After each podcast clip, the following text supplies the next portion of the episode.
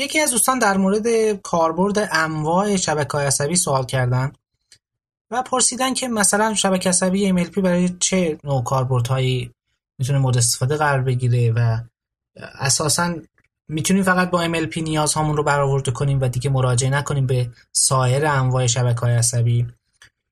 ببینید واقعیت قضیه این هست. مثل مثلا استفاده از یک جعبه هست. به عنوان مثال ما جعبه های دایره شکل داریم جعبه های مکعبی شکل داریم. خب شما بستگی به اون بسته بندی که دارید و بستگی به اون فضایی که دارید می‌تونید از شکل های مختلف این استفاده کنید و بعضیاشون مناسب نیاز شما هستن تو بعضی از کاربردها و بعضیاشون نیستن. کرنل و هسته ای که در واقع توی MLP وجود داره یا مثلا تو RBF وجود داره یا مثلا در SVM وجود داره اینها هر کدومشون در واقع مناسب حال یک سری از مسائل هستن. البته بعضی از مسائل هستن شما می‌تونید با همه اینها یک سری کارها رو انجام بدید. ولی خب به هر حال اگر بخواهید در واقع بررسی بکنید می‌بینید که تو بعضی از مسائل هر کدوم از اینها یکی از اینها بهتر از بقیه جواب میده. بعضی از مسائل ساده است که همشون هم مثل هم و على جواب میدن و بعضی از مسائل هست که هیچ کدوم جواب نمیدن. یعنی این هر حالتی براش می‌تونه وجود داشته باشه. خب یه موضوع این هست که اساسا شما خب MLP رو خیلی درجه آزادی زیادی دارید. می‌تونید انواع و اقسام پارامترها و روش ها رو عوض بکنید. مثلا توابع فعال سازی تعداد لایه ها اینها همه هستن دیگه. اینا می‌تونن اثر بذارن. که ما این انعطاف رو داریم توی RBF ولی نه به این شدت. مثلا همین MLP توی تعداد لایه های بالا الان یکی از الگوریتم های اساسی هست که ما در بحث deep learning داریم. deep learning چیزی غیر از در واقع همون شبکه عصبی کلاسیک نیست. عملا منتها در لایه های خیلی زیاد اومده در واقع تعریف شده که همون مفهوم deep هم از همین جا ژرف یا عمیق بودن یادگیری هم از همین جا ایجاد شده. توی RBF اساسا شما مجبور هستید که به ازای هر پیچیدگی که توی data هست مثلا یک نورون اضافه کنید. و این نورون ها یک ترید آفی رو دارن. شما اگه بخواید اینا رو خیلی دقیقش کنید موضعی کنید مجبور میشید تعداد نورون ها و پیچیدگی مدل افزایش بدید. اگه بخواید پیچیدگی مدل رو کاهش بدید در واقع مجبور میشید که از دقت بزنید. این البته برای همه هست ولی تو RBF خیلی ملموستر و مشهودتره. یه موضوع اینه که شما شکل اینها رو از ریاضی بشناسید و بدونید. و حتی اگر مطمئنم نیستید خیلی وقتا برای روی چند تا مسئله اعمال کنید این کامل برای شما مشخص میشه.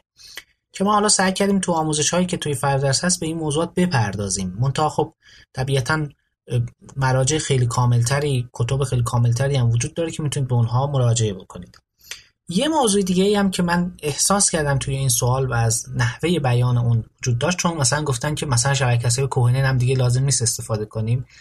واقعیت این که جنس شبکه عصبی کوهنن و SOM در واقع با مثلا MLP اصلا یک چیز نیست. نوع مسائلی که حل می‌کنیم هم خیلی مهمه. یعنی یک مبحث تزئینی نیست. ما مثلا وقتی دوره شبکه عصبی رو شروع می‌کنیم یا مثلا دوره یادگیری ماشین یا حالا هر دوره دیگر میایم انواع و اقسام مسائل رو توصیف می‌کنیم. حالا تو دوره دادکاوی هم بوده این. مسئله این مسئله یادگیری نظارت شده اگه هست اون وقت شما می‌تونید از MLP, SVM یا RBF استفاده بکنید.